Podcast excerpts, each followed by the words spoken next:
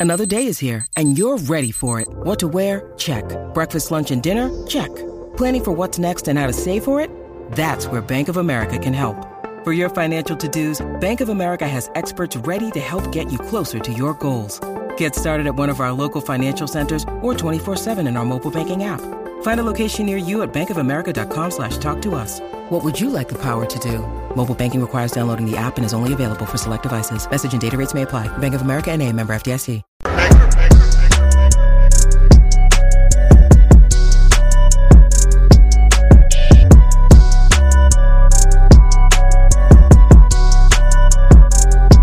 I'm back. Rodrance for the Matrix and Road show. We're going to talk about a little genre box office. You guys know from watching my last one, I pretty much uh, want to pay attention to the genre movies, MCU, horror movies, and in a case like this week where we have something with some nostalgia happening, Ghostbusters Afterlife. We're also going to check on the Rotten Tomatoes audience score for that movie as well. So, uh, without further ado, if you are new to the channel, make sure you hit subscribe and let's do this because Ghostbusters was the number one movie in the country, $44 million. Number two was the MCU's Eternals. And for all intents and purposes, at least in the U.S., that's pretty underperforming. Uh, Clifford the Big Red Dog, 8.1 million. Number three, Dune is holding at 3 million. Venom, Let There Be Carnage, 2.8, number 6. And in case you're wondering, Halloween Kills dropped to 15 at 200,000. So let's look at this uh, one at a time. Uh, we got an international take for Ghostbusters Afterlife at 16 million.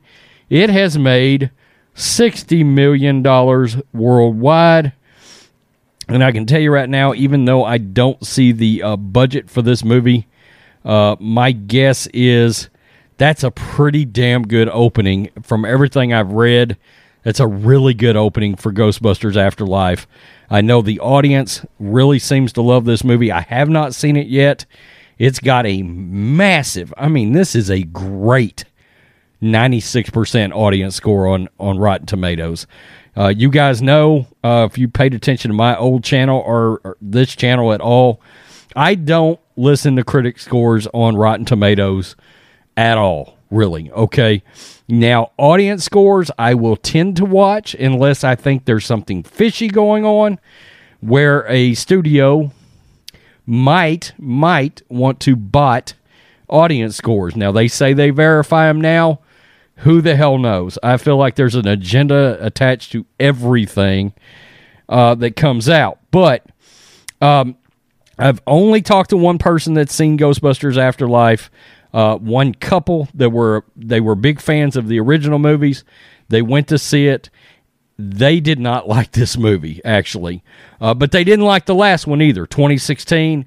They didn't care for this. They thought it was a little bit too much of a horror movie versus a comedy like the old movies.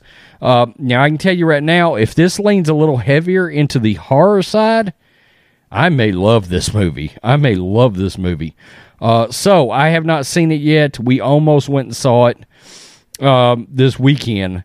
Eternals. This is a movie that, uh, look, if it wasn't for the international box office, uh, the MCU might have uh, shit the bed on this thing. And with its budget, they're still going to struggle. There, there's no other way around it.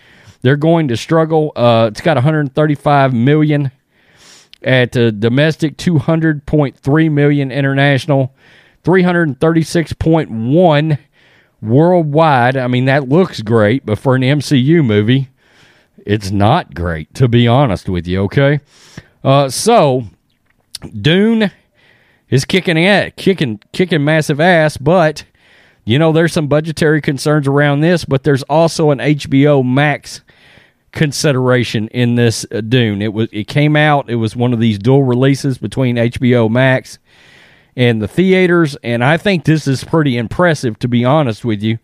367 million worldwide when you take into account that the movie was released on HBO Max too.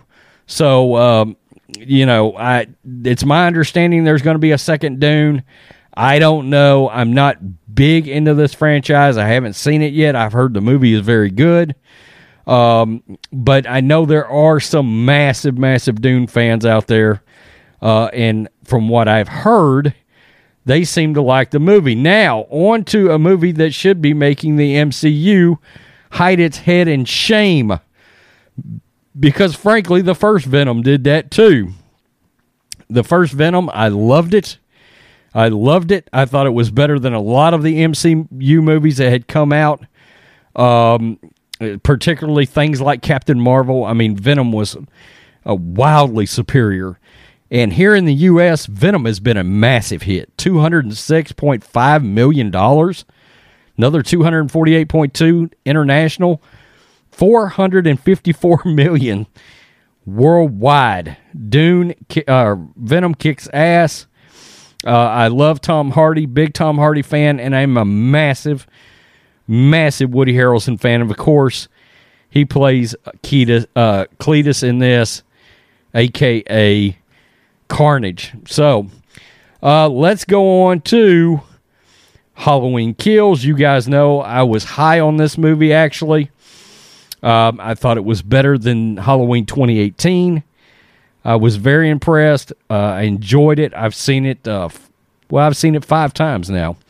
Uh, now, for full disclosure, I did not go to the theater to see it. I watched it on Peacock. Yeah, uh, I've actually kind of turned into a Peacock fan because there are some um, there's some sports things that I'm able to catch on there that uh, like Pro Football Talk PM uh, that they show on Peacock that they don't show on NBC Sports. Uh, so uh, that's neither here nor there, but I just wanted full disclosure for how I consumed Halloween. 91.89 million domestically, another just under 40 million worldwide uh, internationally, and 131.59 million worldwide off of a 20 million dollar budget.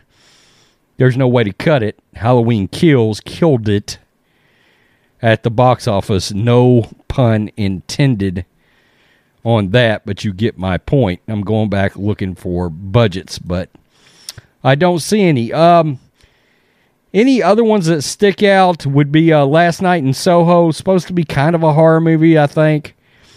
Uh, I didn't care enough about it to check it out. 214,000, 9.948 million worldwide. Um, don't care nothing about the Free Guy, and I did watch Jungle Cruise uh, when it came out, and it was, uh, in my opinion, personally speaking, I thought it was awful. Uh, I think my wife enjoyed it a little bit more than I did, but I don't think she loved it either. So tell me what you think. That is the box office for this past weekend. Make sure you hit subscribe. Peace. I'm out. Till next time.